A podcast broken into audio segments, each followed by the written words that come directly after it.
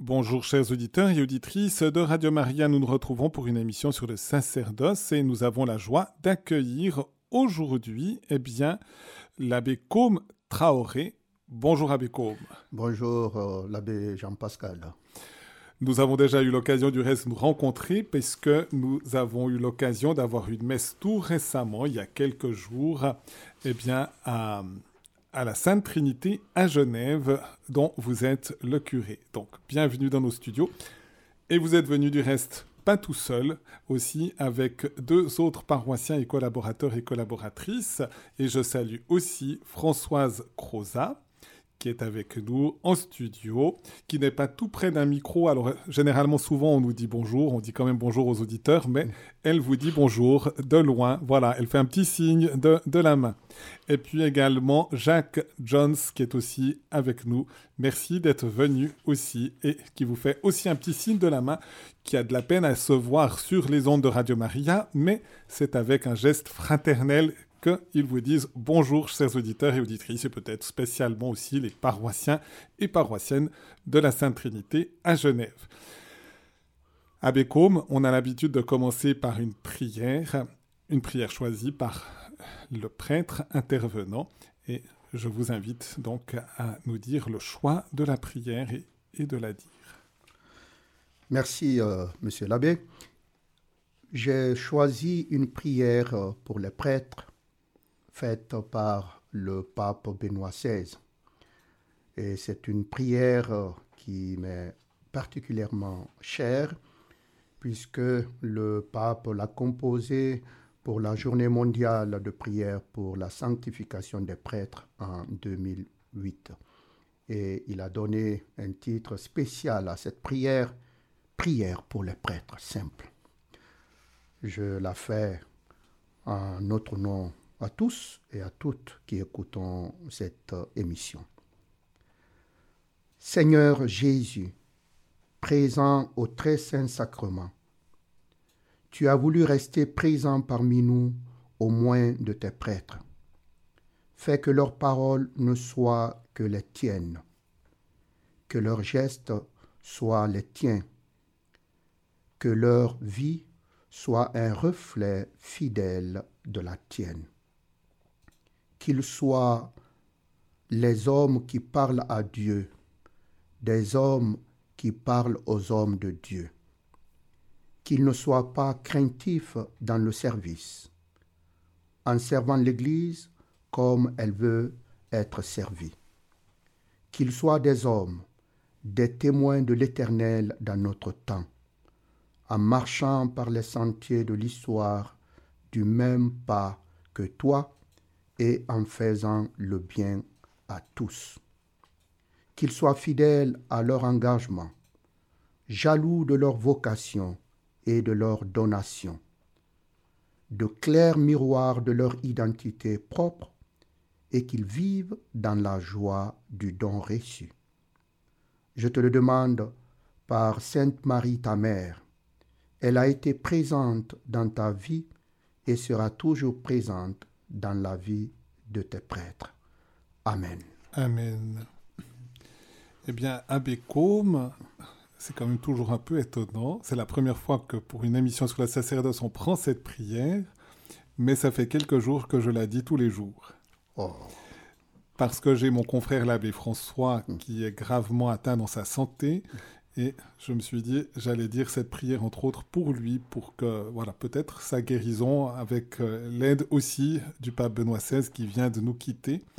Donc, c'est quand même assez étonnant. Voilà, je l'ai choisi aussi comme prière quotidienne pendant ces jours pour soutenir aussi ce confrère malade. Tout est providence. Voilà. Et abbé Côme, alors, les auditeurs de nouveau ne vous voient pas. Mais peut-être qu'ils ont déjà un petit peu deviné quand même qu'il n'y a pas tout à fait l'accent vaudois, ni même genevois. Et donc peut-être de nous dire un tout petit peu comment le Seigneur s'y est pris pour vous appeler progressivement pour arriver jusqu'à Genève, mais en partant d'un petit peu plus loin que notre terre helvétique. Merci, monsieur l'abbé. Vous l'avez dit, je suis l'abbé Côme Traoré et je suis né en Guinée-Conakry en 1968. Je dis mon âge, hein, même si d'autres peut-être seraient tentés de la réserver. Voilà, j'ai commencé mon cheminement entre 1980 et 82. J'avais l'âge de 12, 13 ans en Guinée. Je vous dis d'abord le contexte familial. Nous sommes 8 en famille, les enfants, plus papa et maman. Et moi, j'ai un frère jumeau qui actuellement est militaire dans l'armée guinéenne. Nous avions dans notre famille une dame, une musulmane. Nous savons la loi musulmane lorsque une femme n'arrive pas à faire des enfants. Donc on accorde à cette dame quelque temps, après c'est le renvoi. Donc cette dame a été renvoyée, je pense, de plus de 2 mariages. Et finalement, elle a été reçue chez mon papa, puisque nous avons en Afrique aussi cette mentalité, surtout dans le monde musulman, qu'une femme ne peut pas vivre toute seule. Une femme a le droit de confier sa tête à un homme, sinon, après son décès, elle peut être considérée comme une femme qui n'a pas eu de bonnes coutumes. Donc, même pour l'enterrement, ça peut poser des problèmes. Donc, cela ne veut pas dire que cette femme a des relations charnelles avec l'homme qui devient, si vous voulez, son garant spirituel. Alors, papa a reçu cette dame dans ce sens. Et puis, elle a aidé maman à s'occuper de chacun de nous. Et lorsque nous sommes nés, comme jumeaux, cette dame a demandé à papa et à maman un prix de consolation. Elle a dit, puisque vous avez déjà 5 enfants, et 6 d'ailleurs, 6 enfants, et vous venez d'avoir des jumeaux, alors donnez-moi un de ces enfants. Et sans hésitation, papa et maman, quelques semaines même après ma naissance, ils m'ont offert à cette dame. Donc j'ai été élevée comme l'unique femme de cette dame. Bien sûr, elle était dans la concession, elle faisait le service. Donc c'est elle qui m'a communiqué l'amour maternel. Comme pour dire que la maternité biologique, elle compte beaucoup, elle est importante, mais il y a une autre maternité encore qui est plus forte. Donc, quand j'ai demandé à entrer au séminaire, j'ai eu un peu de difficulté à faire accepter ce projet à cette dame. Parce qu'elle me disait, mais ton papa a 6 garçons. Pourquoi ils n'ont pas choisi parmi ces 6 garçons pour aller au séminaire? Donc, je vois que c'est une manière de te récupérer. Peut-être, ils ne veulent pas me dire qu'ils ne veulent pas que tu restes avec moi, mais ils cherchent. J'ai dit, maman, c'est une question de vocation. Ce ne sont pas eux qui choisissent, c'est le candidat lui-même. Et finalement, j'ai commencé mon cheminement du petit séminaire, moins séminaire. Et quand j'ai décidé de commencer le grand séminaire, alors là, c'était aussi des difficultés. Et je me rappelle que cette dame me demandait, bon, écoute, si tu as décidé de devenir prêtre et donc de ne pas pouvoir te marier, donc moi, je n'aurai pas de petits-enfants, je te demande de faire un enfant et de me le laisser, et comme ça tu peux partir. Bon, il m'a demandé ça. J'ai dit, mais comment je peux faire ça? C'est impossible. Alors petit à petit, elle a adhéré, et puis elle m'a accompagné par la prière. Voilà, j'ai fait le petit et moins séminaire dans notre séminaire en Guinée, qui est le séminaire Saint-Jean 23 de Kindia, et puis une année de propédétique. Je suis allé pour 2 ans de philosophie à Bamako. Après les années de philosophie à Bamako, le cardinal Robert Sarah, par une lettre secrète, en m'interdisant même d'informer qui que ce soit, il m'a dit de plier mes affaires et de faire ma valise et de retourner à Conakry parce qu'il aurait trouvé une bourse d'études pour moi en Italie chez les jésuites pour continuer ma formation de séminariste. C'est ainsi qu'en 10 juillet 1994, je suis arrivé à Rome chez les jésuites pour continuer mes études de grand séminaire. Voilà. Et puis en 1997, le 5 octobre, j'ai été ordonné prêtre à Conakry par le cardinal Robert Sarah. Voilà un peu mon cheminement comme séminariste. J'ai déjà peut-être deux questions. Oui. Est-ce qu'aujourd'hui, cette maman d'adoption, mais aussi d'une certaine manière de cœur, avec la difficulté qui pouvait être, qu'on comprend bien, être la sienne en voulant avoir une descendance de cette manière-là, est-ce qu'elle est toujours vivante aujourd'hui ? Elle est décédée. Elle est décédée ? Elle est décédée en 2010 plutôt. Elle est décédée en 2010, après mon ordination, mais elle est décédée en me pardonnant totalement, puisque les premières économies que j'ai eu à faire après mon ordination, je lui ai dit « je vais te faire un cadeau ». Elle voulait faire le pèlerinage à la Mecque. Donc je l'ai envoyée faire le pèlerinage, elle est devenue Hadja, donc elle est revenue, et puis voilà. Elle était bien contente. Et d'ailleurs, quelques temps avant son décès, un jour, elle m'a surpris. J'étais en paroisse. Elle me demande de venir la voir. Quand je suis venu la voir, elle était avec ses copines musulmanes. Et elle me dit, écoute, tu m'as comblé de joie. Tu m'as accordé tout ce que je voulais. Maintenant, je te demande une chose. Si tu veux me baptiser, maintenant, tu peux me baptiser. Je lui ai dit non. Tu as le grade le plus haut de la vie musulmane, tu es allé à la Mecque, tu es Hadja, ne me demande pas ça maintenant. Je lui ai dit, continue ta route, Dieu t'aime comme tu es, et tu verras qu'un jour on va se rencontrer. Donc tu n'as pas besoin de devenir catholique, d'être baptisé pour être sauvé. Tu es déjà sur la bonne voie, tu pries, tu fais de l'aumône, tu aimes les gens, continue. Et tu sentais que c'était plus pour faire plaisir que par un choix de conscience. Comme j'ai abordé une catéchèse sur la conscience, on doit respecter la conscience et parfois on pourrait dire « oh ben, bonne aubaine, je le fais ». Est-ce que c'est cet élément-là aussi que tu sentais ou bien pour que... Absolument, parce que je me disais, peut-être pour elle, c'était une façon de m'exprimer sa gratitude. Mm-hmm. Parce que jusque maintenant, toute sa famille, tout le monde me retient comme l'enfant de cette dame, hein, ses sœurs, ses frères, ses petits-enfants, parce qu'elle a eu beaucoup de sœurs, tout le monde me prend comme oncle, comme tout. Donc, elle, c'était une façon de dire, tu as été source de consolation pour moi, alors moi je suis satisfait, là maintenant tu ne peux rien me demander que je ne puisse faire, quoi. Mais moi, effectivement, pour une question de conscience, je dis, bon, écoutez, tu peux continuer ton cheminement. Et elle est morte vraiment dans la grâce de Dieu. Et ce qui m'a marqué, quand elle est décédée, j'étais à Rome pour une mission, puisque j'étais secrétaire général de la conférence épiscopale. Et c'est l'année même où j'ai rencontré Benoît XVI. On était à Santa Marta, j'étais logé à Santa Marta quand on m'a annoncé. L'archevêque et les évêques de Guinée en ce temps et tous les prêtres l'ont honoré. Les musulmans de Guinée étaient étonnés puisque ma maman musulmane a été déposée dans la tombe par des prêtres. Ça, c'est du jamais vu. Mmh, mmh. Donc, une musulmane qui est enterrée par les prêtres, par l'Église. Voilà, donc c'était vraiment... si vous voulez, un lieu de dialogue entre les deux communautés de foi. On aura peut-être l'occasion d'y revenir sur ces questions de dialogue interreligieux, parce qu'en même temps, ça a été une spécialisation, si j'ai bien compris, mais étonnamment, plutôt avec le monde juif, mais on y revient peut-être un peu plus tard. Très bien.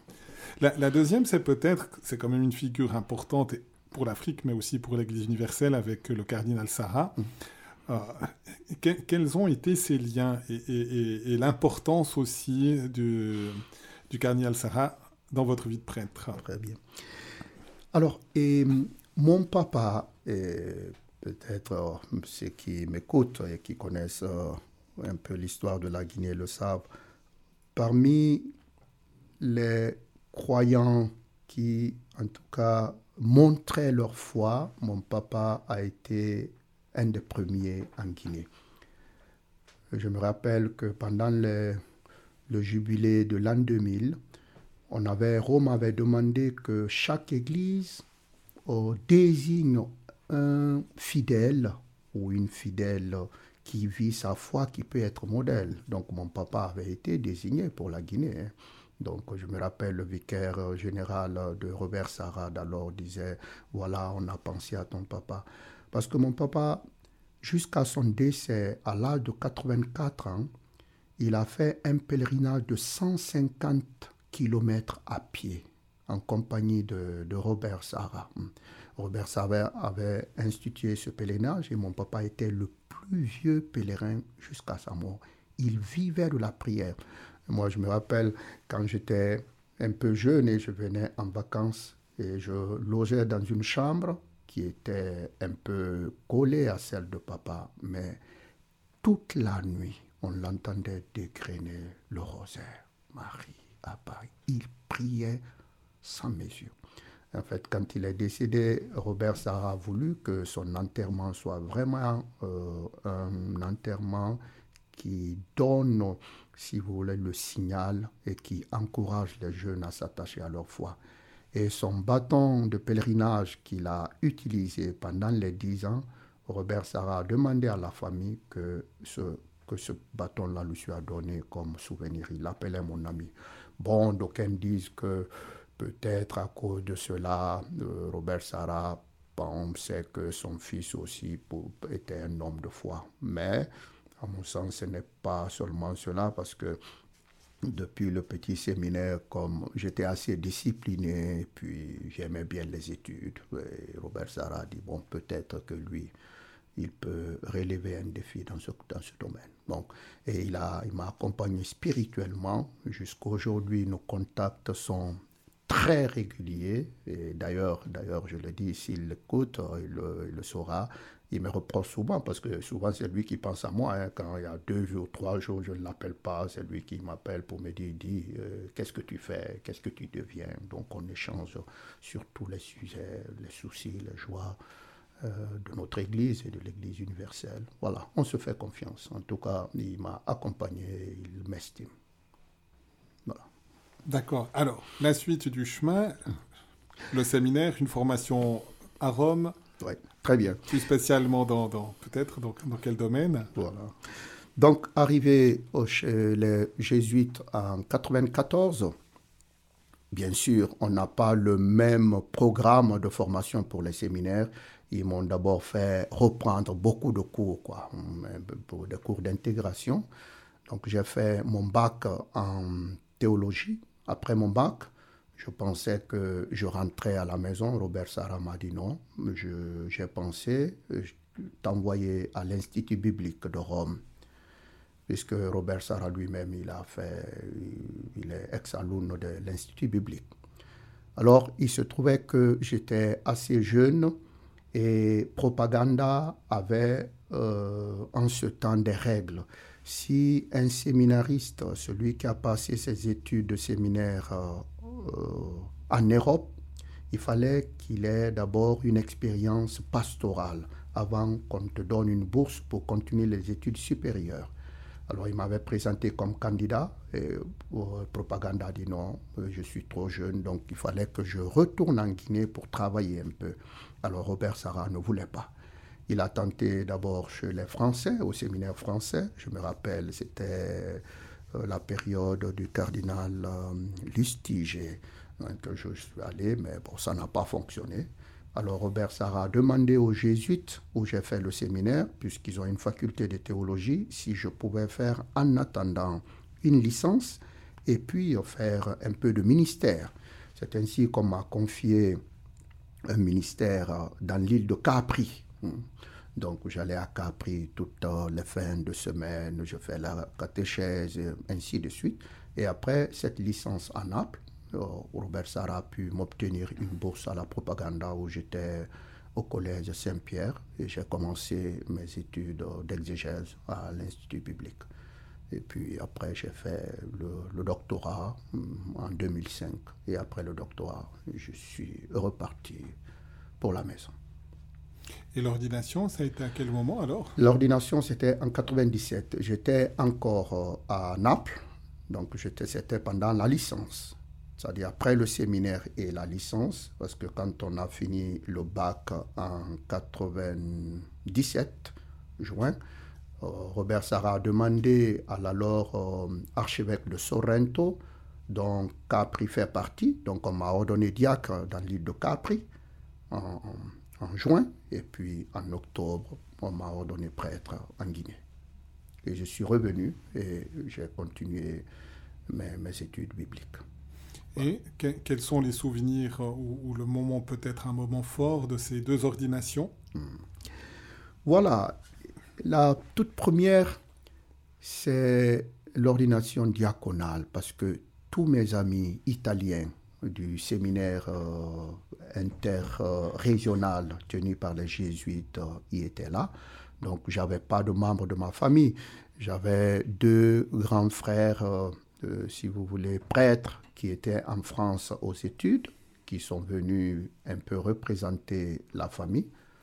Mais toute la paroisse et toute la communauté du séminaire, les jésuites y compris, tout le monde était là. Et ce qui est beau, c'est que la majeure partie aussi de ces gens ont voulu m'accompagner jusqu'en Guinée. Donc, je suis allé en Guinée avec une quinzaine de personnes qui ont représenté l'île de Capri et l'université des jésuites pour l'ordination.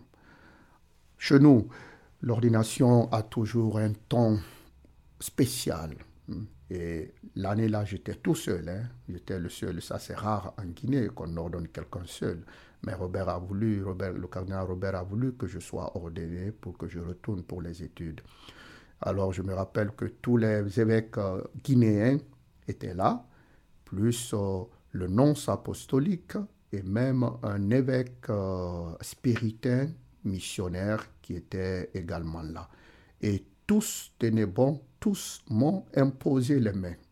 À la fin de la messe, il y a un confrère qui est venu me dire « Mais toi, tu es évêque déjà, parce que tu sais, normalement, cinq évêques ne doivent pas imposer la main à un prêtre, sinon tu deviens évêque. Donc attention, j'ai une grâce spéciale. »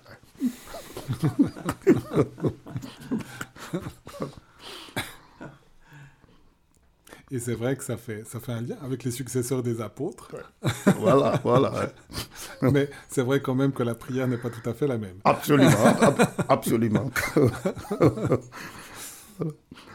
Et puis donc après, poursuite des études. Alors, après mes études à Rome, j'ai été rappelé par l'évêque à Conakry. Alors là, mon ministère a commencé à prendre des bases, je dirais, bien concrètes. Puisque quand je suis arrivé, on m'a bombardé avec toutes les responsabilités que vous pouvez imaginer et que peut-être vous ne pouvez pas imaginer.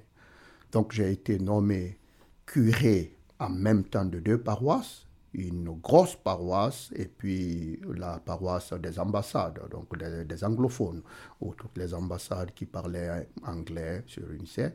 J'ai été nommé comme secrétaire général de la conférence épiscopale du pays. J'ai été nommé comme directeur d'une émission à la télé et à la radio qu'on appelle encore aujourd'hui la Voix de l'Évangile. Donc pendant 5 ans, les dimanches, les samedis, je commentais la parole de Dieu à la télé et à la radio.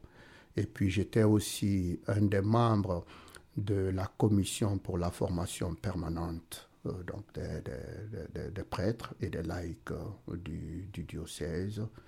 J'étais aussi le responsable de la pastorale biblique. J'ai commencé à donner des cours comme professeur missionnaire dans le grand séminaire international qui est à Bamako, où j'ai fait 2 ans, puisque nos séminaristes de Guinée, on n'avait pas de grand séminaire, y allaient. Donc ils ont dit, bon, il n'y a pas de bibliste là, il faut que j'y aille. Alors j'ai commencé à donner des cours de langue biblique et d'exégèse, donc en faisant des va-et-vient. Et entre-temps, on a commencé à mettre sur pied les premiers éléments pour la fondation du grand séminaire Benoît XVI actuellement, qui est un grand séminaire public. D'ailleurs, c'est moi qui avais été chargé par Rome de coordonner les travaux de construction de ce grand séminaire en tant que secrétaire général et d'autres fonctions. Donc, je construisais, j'y enseignais, voilà, un peu de partout. jusqu'à ce que récemment, donc mon évêque, il y a 5 ans, disons, mon évêque me demande de venir faire cette mission comme fidei donum ici en Suisse, à Genève. À travers toutes ces responsabilités dans le pays, quel était l'enrichissement de votre être de prêtre par rapport à ça ? Un peu parce que c'est varié, c'est pas tout le monde ne passe pas par ses responsabilités. Absolument. Alors, d'abord, ma coopération avec les évêques de Guinée. J'ai commencé à entrer dans les soucis de nos pasteurs, puisque comme secrétaire général, c'est moi qui recevais tous les dossiers, qui aidais les évêques à réfléchir sur ces dossiers, puisque chaque évêque s'occupe de son diocèse, mais c'est au secrétariat général où, si vous voulez, les problèmes généraux sont situés, les nominations dans les commissions épiscopales, l'organisation générale. Donc là, je me suis rendu compte des défis que nous avions comme prêtres et des défis que notre Église avait. Donc ça m'a enrichi, puisque en étant curé et en s'occupant de son territoire et de ces gens, si vous voulez, de la pastorale ordinaire, il y a beaucoup de choses qui nous sautent à l'œil. Là, je me suis rendu compte que ce n'est pas facile faire le pasteur, faire l'évêque dans les temps qui sont les nôtres, puisque les évêques ne dorment pas le sommeil tranquille. Hein. Ils ont trop de soucis par rapport à la vie des prêtres, par rapport à l'évangélisation en général, d'autres questions de subsistance. Là, ça m'a beaucoup enrichi. Ce qui m'a enrichi aussi, c'est le contact avec différentes couches de la vie chrétienne, puisque au nom des évêques, je visitais les prisons, je les représentais au niveau des ambassades, je les représentais dans des moments de crise de la nation. Lorsque en 2006-2007, il y a eu une grève illimitée avec des centaines de personnes tuées par les militaires à bout portant. Alors moi-même, j'ai risqué ma vie. Un jour, j'étais dans ma chambre, il y a une balle qui est venue frôler et briser ma table. Alors j'ai même dit que ça, c'était le miracle, puisque j'avais créé dans ma chambre un petit tabernacle. Il y avait toujours une hostie consacrée qui était dans un ciboire là. Alors ça m'a étonné. Dès que je me suis levé de cette table d'adoration là, la balle est venue. Si la balle me trouvait, je ne serais pas là aujourd'hui à vous parler. Donc, en tout cas, mon ministère à tous les niveaux m'a permis de comprendre que le sacerdoce est un don du Seigneur et qu'il doit être ouvert aussi vers les frères et sœurs. Donc, nous recevons comme don, nous l'élargissons à ceux et celles vers lesquels le Seigneur nous envoie. Abbé Côme, on va faire une petite pause musicale. Je vais laisser introduire le choix du chant, mais je rappelle aux auditeurs que s'ils veulent intervenir, ils peuvent le faire au 021 313 43 90 pour poser une question à l'abbé Côme, peut-être dire aussi un témoignage en lien avec son ministère qu'on va bientôt aborder aussi en Suisse, à Genève, et puis ou simplement confier aussi une intention de prière à son cœur de prêtre. Alors, ce chant que j'ai choisi s'appelle en italien « Servo per amore », « Serviteur par amour ». C'est du groupe Gen Rosso, je ne sais pas si vous le connaissez. C'est un chant qui m'a accompagné pendant tout mon cheminement de séminariste en Italie. Et d'ailleurs, dans nos communautés, on le chantait presque tous les jours. Et le titre, le refrain, c'est ceci. Offre ta vie comme Marie au pied de la croix, et tu seras serviteur de chaque homme, serviteur par amour, prêtre pour l'éternité. Il est excessivement beau.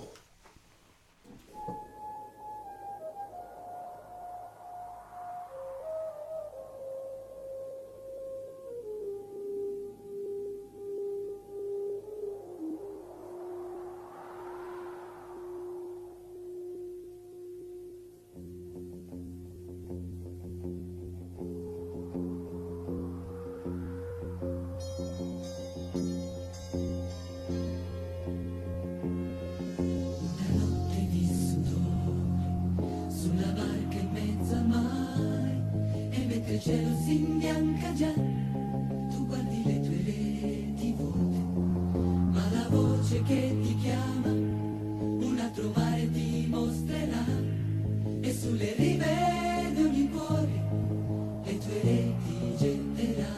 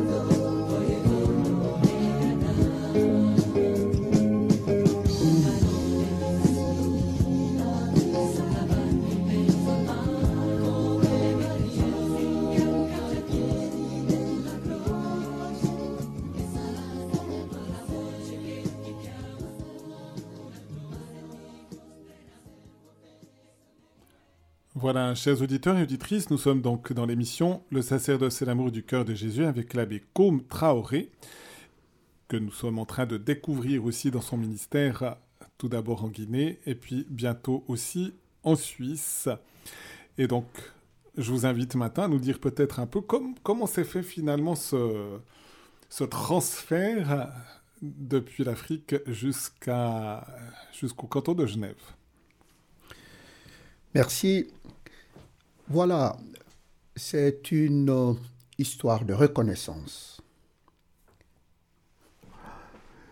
Une histoire de reconnaissance, puisque nous avons eu en Guinée, lorsque le président Sékou Touré a expulsé tous les missionnaires, nous avions des missionnaires suisses qui ont pris soin des églises de certains diocèses, mais malheureusement, ils ont été expulsés.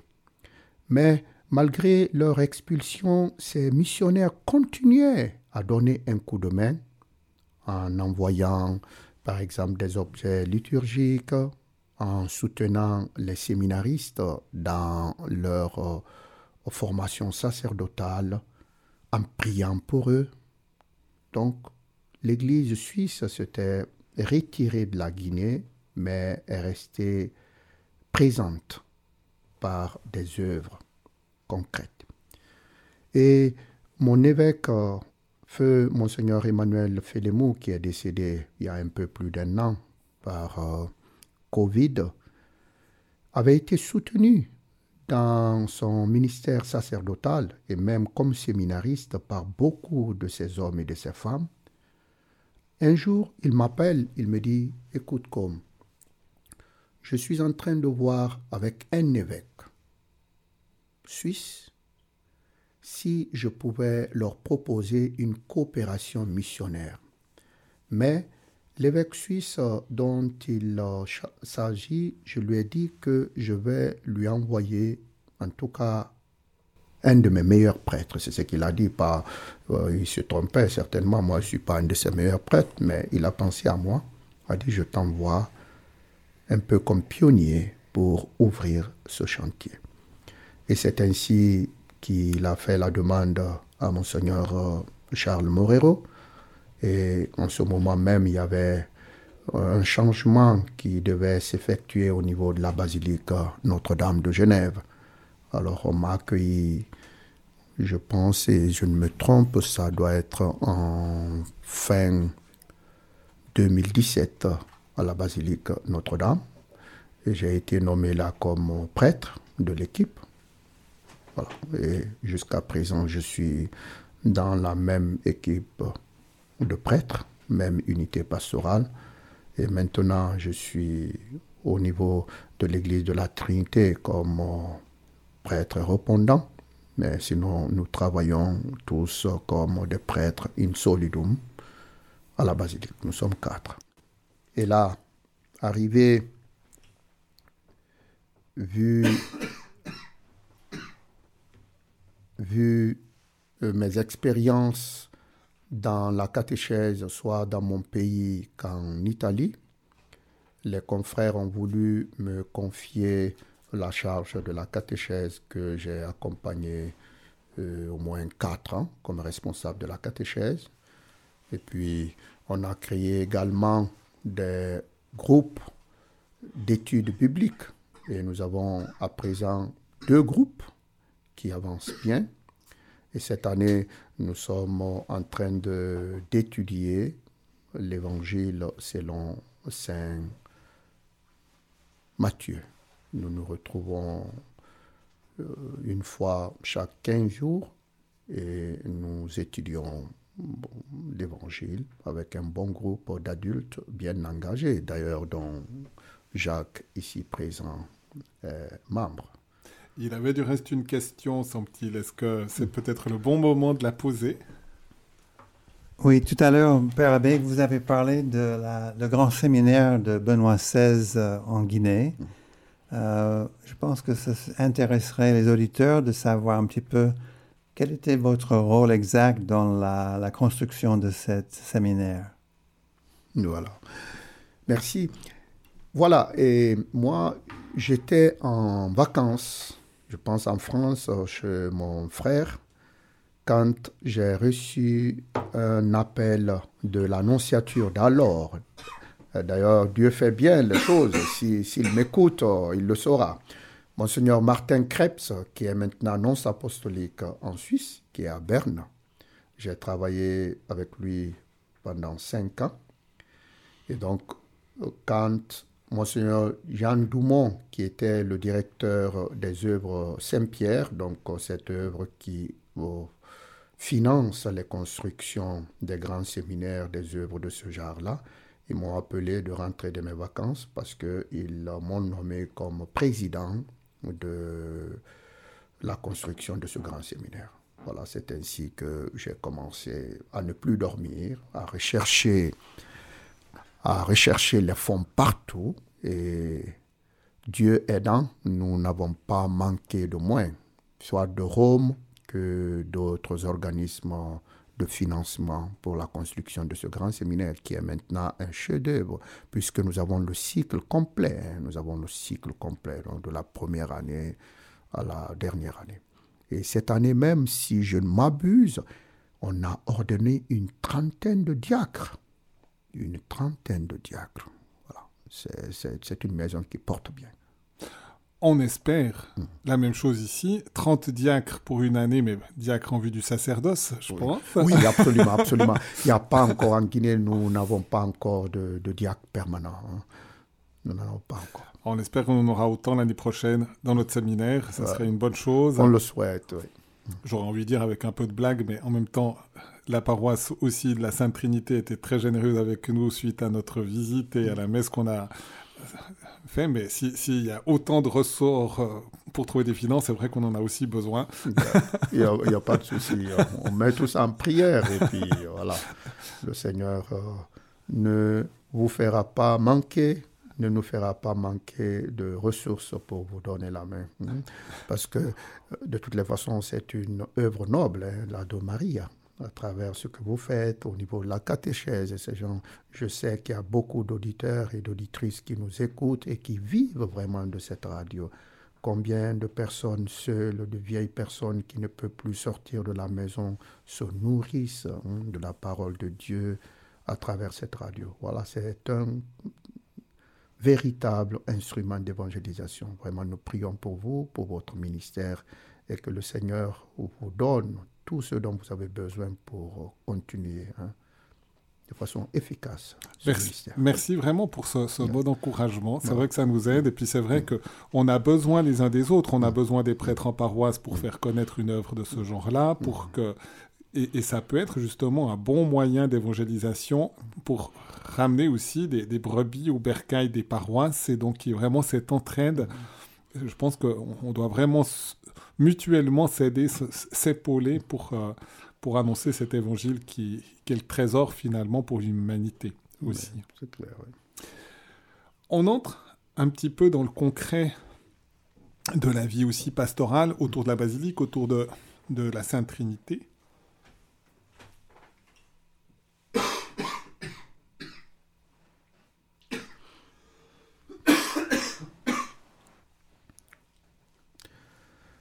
La vie pastorale à la Basilique et à la Sainte-Trinité. Voilà, un peu.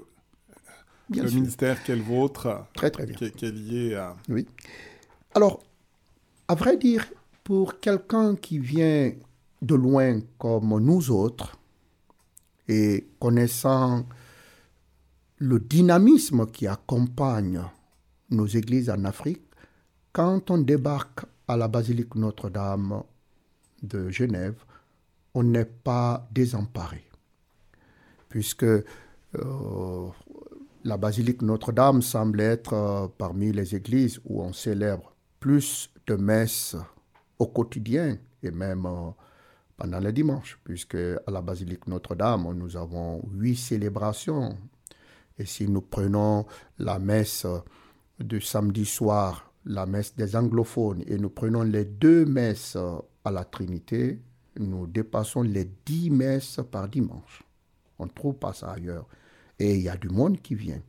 Et c'est beau que tout le monde se rende compte que la basilique est comme une sorte de carrefour spirituel.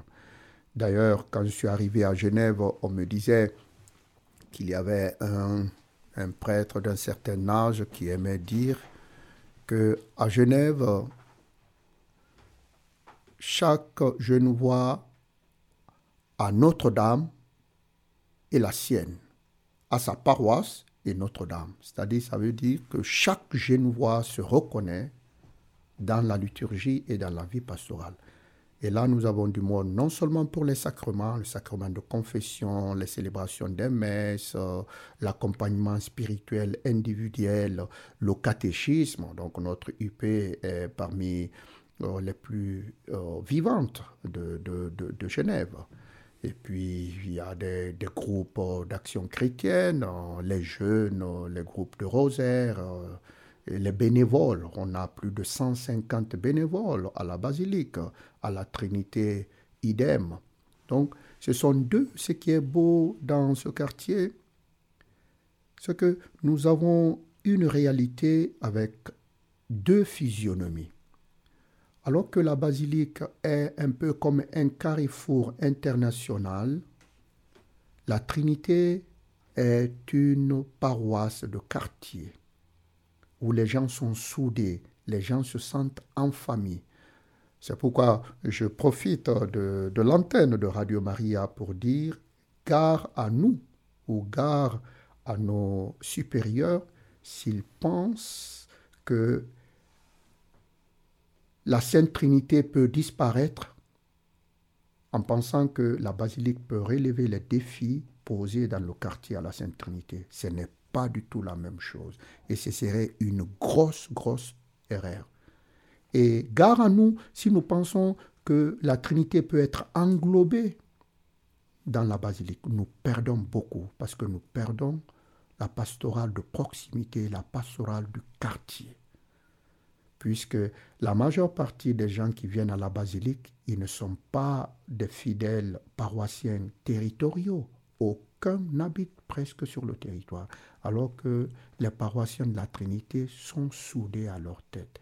C'est pourquoi dans notre ministère à 4, maintenant comme prêtres, nous avons pensé que nous gagnons tout à développer bien les deux pôles. Si vous voulez, le pôle pastoral de proximité à la Trinité et le pôle sanctuaire, sanctuaire sur le plan cantonal à Notre-Dame. Alors, voilà le souhait que moi je me fais et que je fais aussi à mes confrères et que nous entrions pleinement dans cette idée. Si nous le faisons, le Seigneur va gagner du terrain dans notre territoire. J'aurais envie de dire un petit mot théologique en disant la Vierge Marie, elle a toujours été habilitée par la Sainte Trinité dans son cœur, donc on ne peut pas exclure la Sainte Trinité quand même de Notre-Dame. Hein. Absolument, absolument, absolument. Pas d'exclusion. L'une n'exclut pas l'autre, mais l'une n'a pas le droit d'englober ou d'effacer l'autre, hein, c'est ça. Ça a la tendance, elle est humaine. Hein.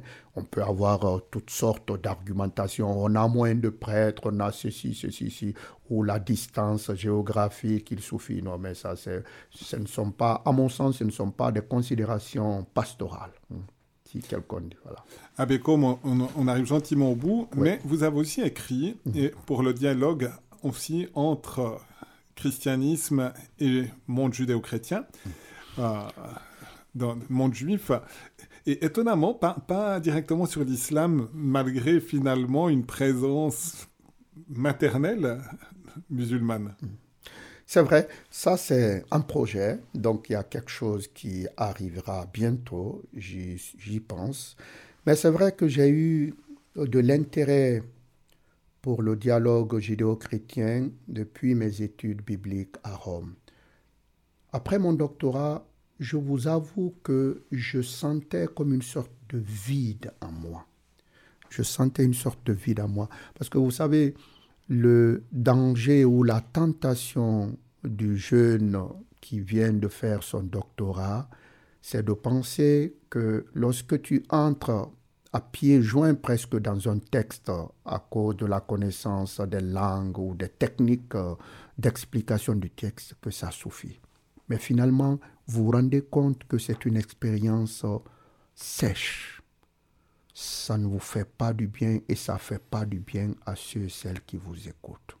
Alors pour moi, entrer dans le dialogue judéo-chrétien et en étudiant les sources juives, la mentalité juive, a été pour moi une façon de permettre que mes études bibliques, mes études techniques de la Bible puissent devenir comme une sorte d'aliment spirituel pour mon âme d'abord. Comme le disait un de mes professeurs, James Swetnam, à l'Institut biblique, il nous disait « Moi, je vous offre du grec, de l'hébreu, de l'araméen. Mais gare à vous si ce grec, l'araméen et l'hébreu restent dans votre tête, si ça ne descend pas dans le cœur et que ça explose et que ça fasse arriver la parole de Dieu aux autres. Moi, j'ai perdu mon temps avec vous. » Alors, avec mes études bibliques, c'est ce que j'ai pensé. Si j'ai cette approche scientifique, si vous voulez, sèche, qui n'apporte rien à personne, et ça reste là, j'aurais perdu mon temps, j'aurais perdu l'argent de mes supérieurs, les sacrifices de tous ceux qui m'ont aidé.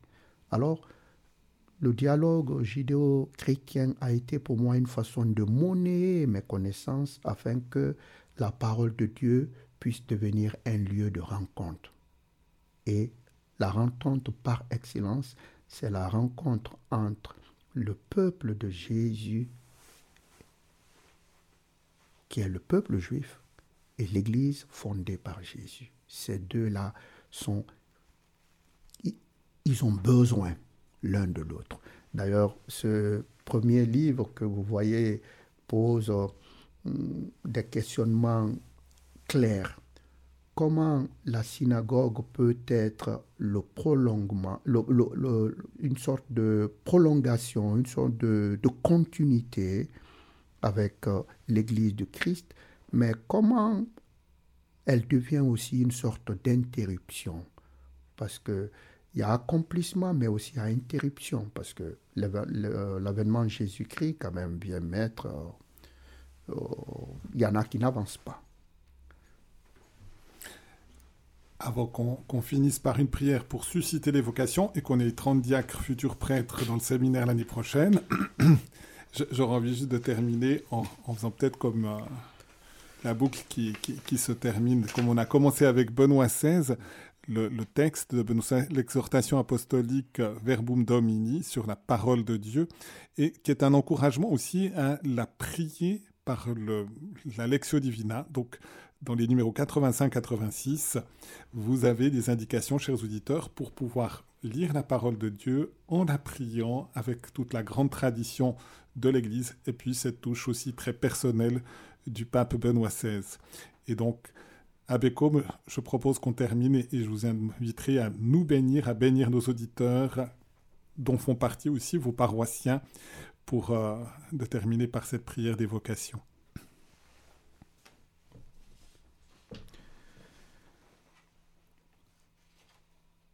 Dieu notre Père, toi le maître de la moisson, au fil des ans et de l'histoire, tu as toujours donné à ton Église les ministres et les personnes de vie consacrée dont elle avait besoin pour vivre en conformité avec l'Évangile.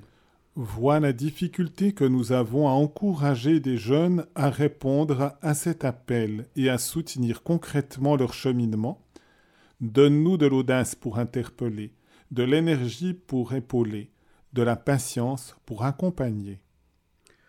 Fais croître en nous la conviction que l'Église ne peut poursuivre efficacement sa mission qu'avec des pasteurs dévoués qui la guident et des témoins qui l'inspirent.